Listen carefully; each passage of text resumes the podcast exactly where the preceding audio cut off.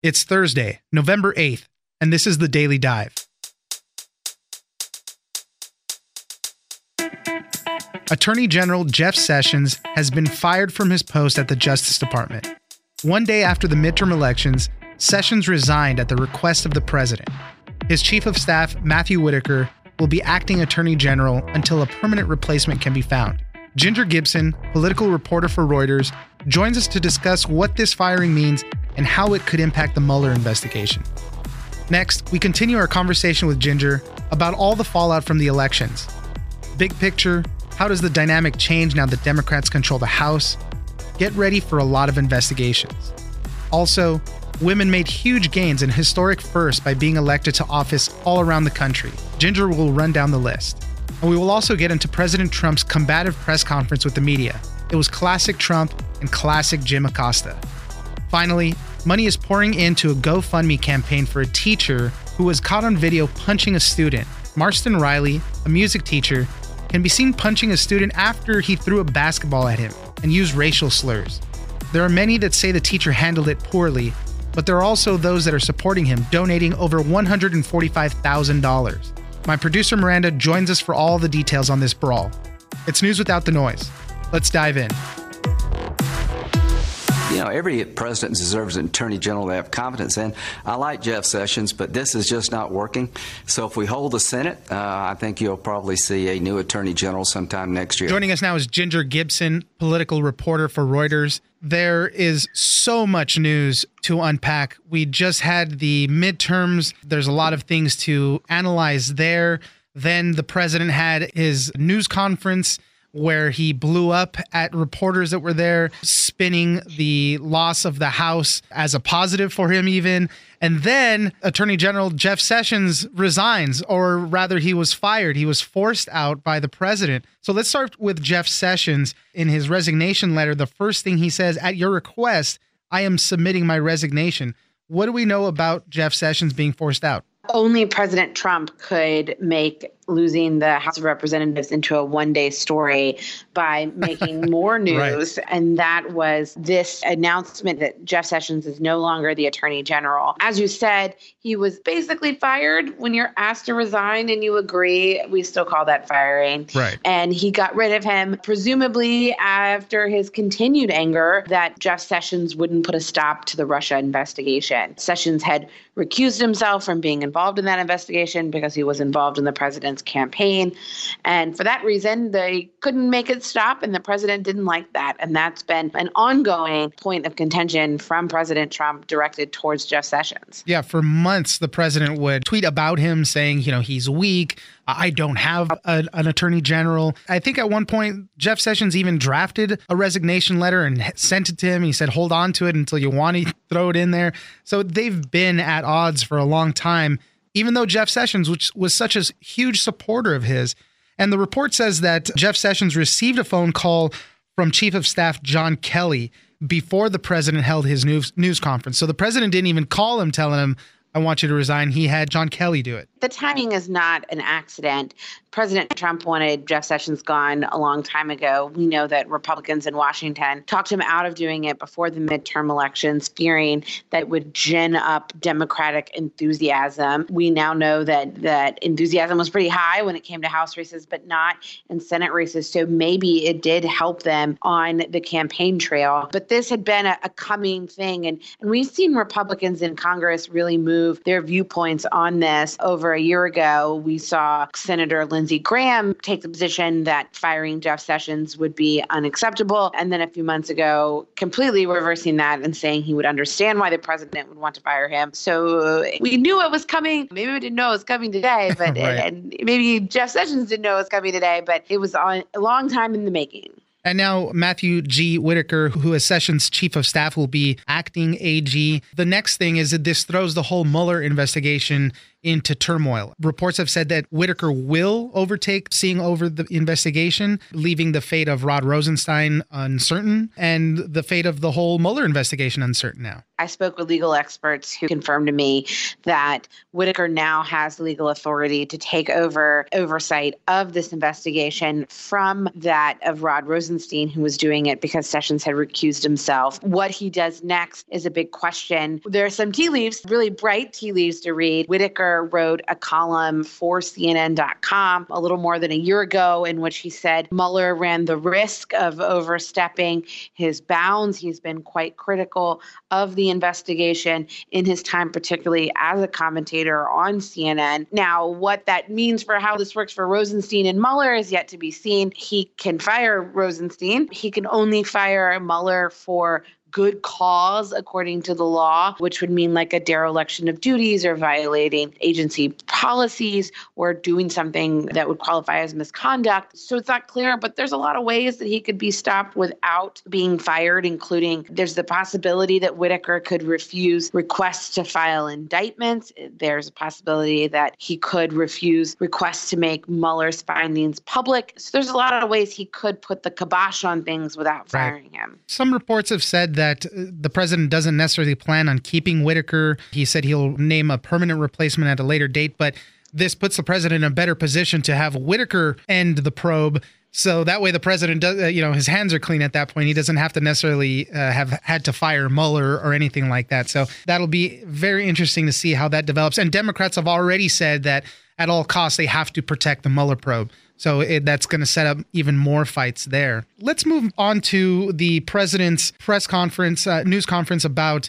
the midterms. As we said at the beginning of this, he spun it, the loss of the House as a positive. He said I, it was almost a complete victory. they did pick up seats in the Senate, which is going to help him on that front. So, what did he say at this press conference? The press conference went almost an hour and 25 minutes. Oh, man, it was long. It was a bit of airing of grievances at times. He complained about candidates that didn't want to be seen or be involved with him, that he blamed that on their loss. Oh, I know. Um, Mia Love of Utah. He's like, Mia gave Mia Love gave me no love and she lost. Too bad.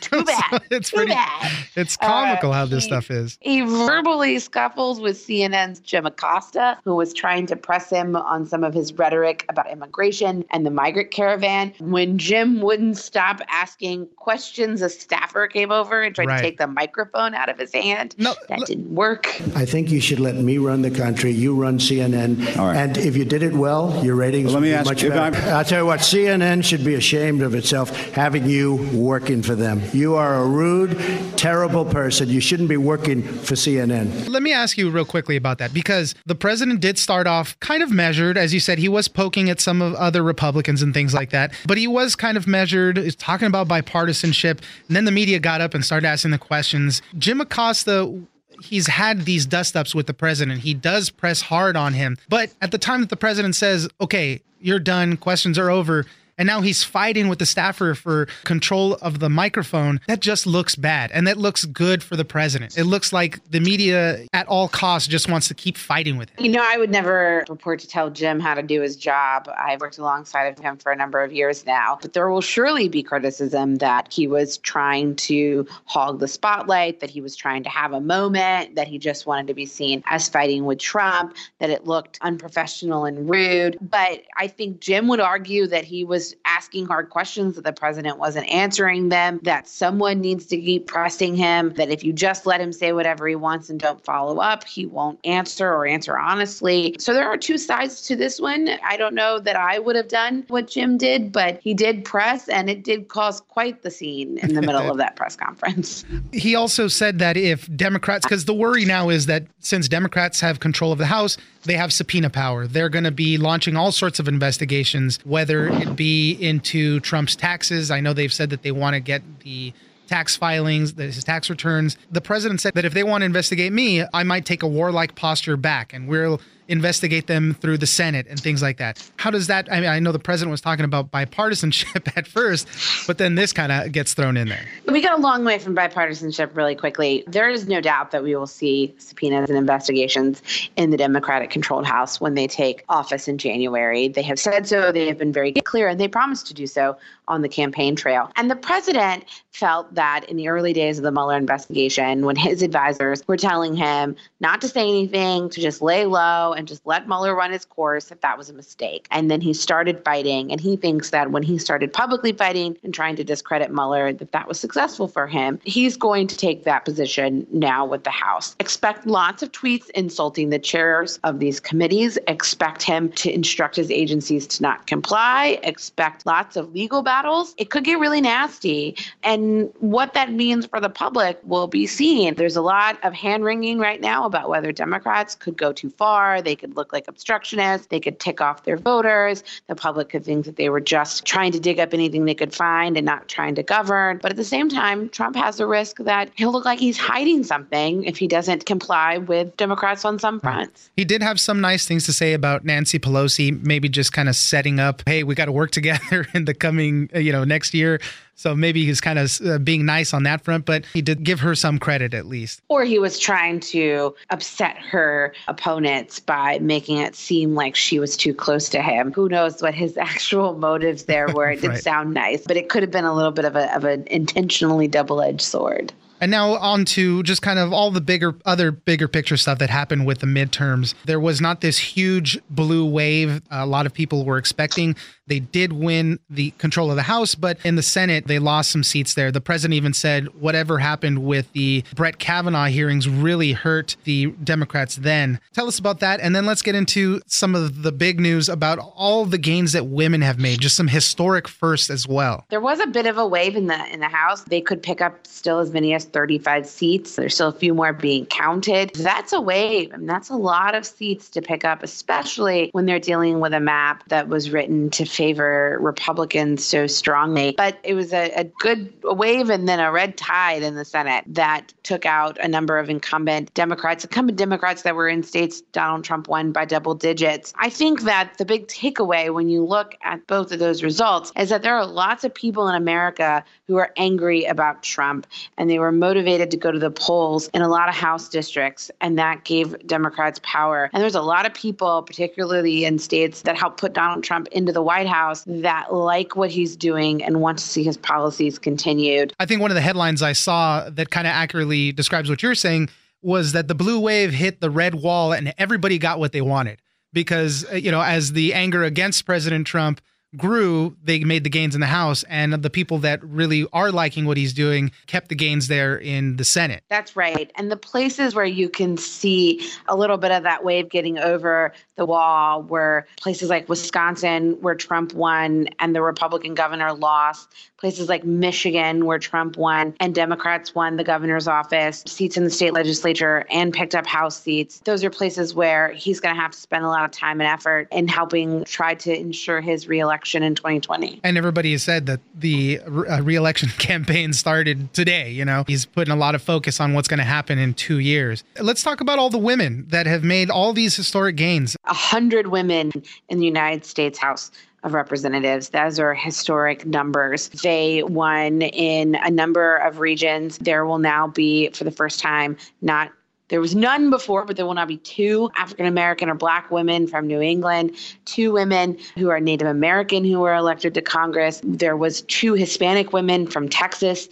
Uh, the state had never previously elected a Hispanic woman. Women everywhere that picked up seats in real historic numbers. There are six times as many Democratic women as there are Republican women. And President Trump chastised Mia Love, but that was a woman in the in the only African American woman in the House Republican Republican conference who lost her seat. So big pickups for Democrats, but a, a loss for, for Republicans. Yeah, Alexandria Ocasio Cortez, the youngest woman elected to Congress. There was uh, two uh, female Muslim members of Congress also. So, and we had been talking about this previously, leading up into the midterms, the wave of women that were going to be here, and they did it. Huge gains for the Democrats on that front as well. So, you know, very good for them. It's it's going to be a, a very different House everything changes now with the way they're going to be interacting with the Senate and with the president. So it'll be interesting to see how these next two years fare. I can say, though, that today was a great reminder that the president unlikely to change. Donald Trump is, is the same Donald Trump today as he was yesterday. Ginger Gibson, political reporter for Reuters. Thank you very much for joining us. Thanks for having me.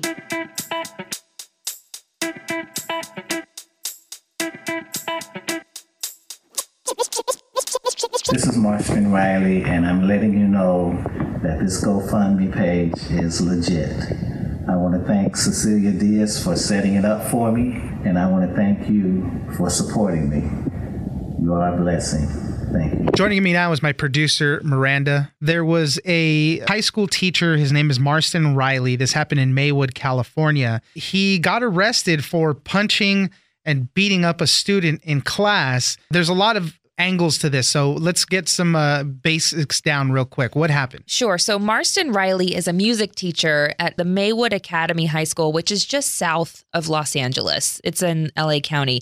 And the 64 year old music teacher basically had a pretty intense brawl with a 14 year old student late last week after the student showed up to class not wearing his assigned school uniform. So the teacher dismissed him and said, You need to go to the office. And that's when essentially all hell broke loose. The student got incredibly disrespectful up in the teacher's face, throwing a basketball at his head, and then Oscar ultimately calling him the N word. There was a moment because there's video, students obviously pull out their cell phones right away, start recording these things there's video that shows the teacher Marston Riley pulling out his cell phone, calling for backup, you know, whatever school administrator or come remove this student or school, yeah, campus police or something like that. Come remove him because he's being disrespectful. And like you said, he uh, uh, called him the N word, threw the basketball at him, and then this is the moment you could see the frustration in the video when the teacher cracks and he punches the kid. We have some clips of what happened. Let's start off with the kid being disrespectful to the teacher, Marston Riley. Yeah, what you're going to hear is what led up to the punches. Better see me, I'm right here. Oh, I'm on, bro. Everybody saying that. So he's calling the N word, throwing the basketball at him. And as I said, the teacher still has his composure. He calls for backup and he loses it.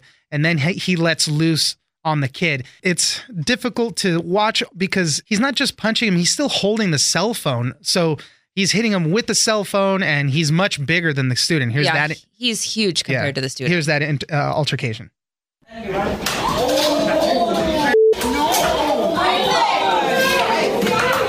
What you're not seeing in this, because it's just the audio, is the other students attempting to rip the student from Riley's hands, other students pulling Riley off the student, and there are tons of kids trying to intervene. They're going at it for like a good solid 30 seconds, which is a long time when you're just flailing punches around. And that's just what we saw. Yeah. The Maywood Academy faculty released a statement saying many Americans saw for the first time the deterioration of respect for teachers we have created an environment where disrespect, bullying, and intolerance can thrive. And I agree. I mean, I've seen this stuff for so long. When I was in high school, I remember very vividly, it was in my geography class and some of those kids in that class were jerks, disrespectful of the teacher. The class lessons weren't properly taught because they were just constantly talking and wisecracking, all that stuff. One of the kids stood up. The teacher was kicking him out of the class and he was going, but he was saying stuff under his breath. So then she got really mad and she picked up something off of her desk. It looked like a jar of jelly or something. I really don't know. And she threw it as hard as she could. And luckily, it was a bad throw. she hit the wall, but the jar cracked and jelly went everywhere.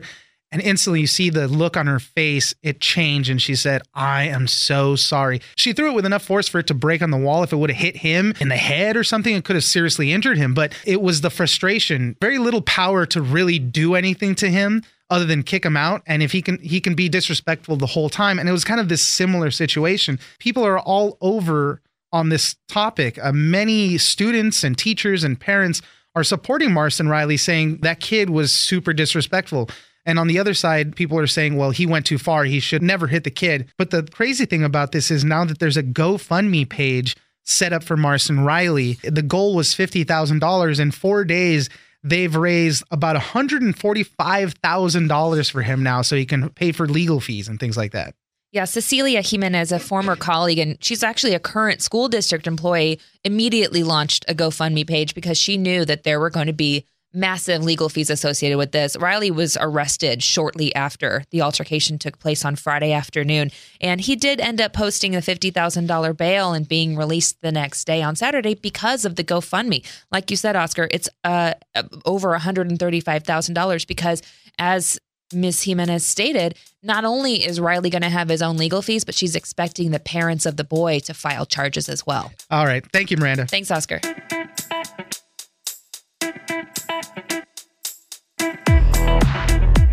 All right, that's it for today. Join us on social media at Daily Dive Pod on Twitter and Daily Dive Podcast on Facebook.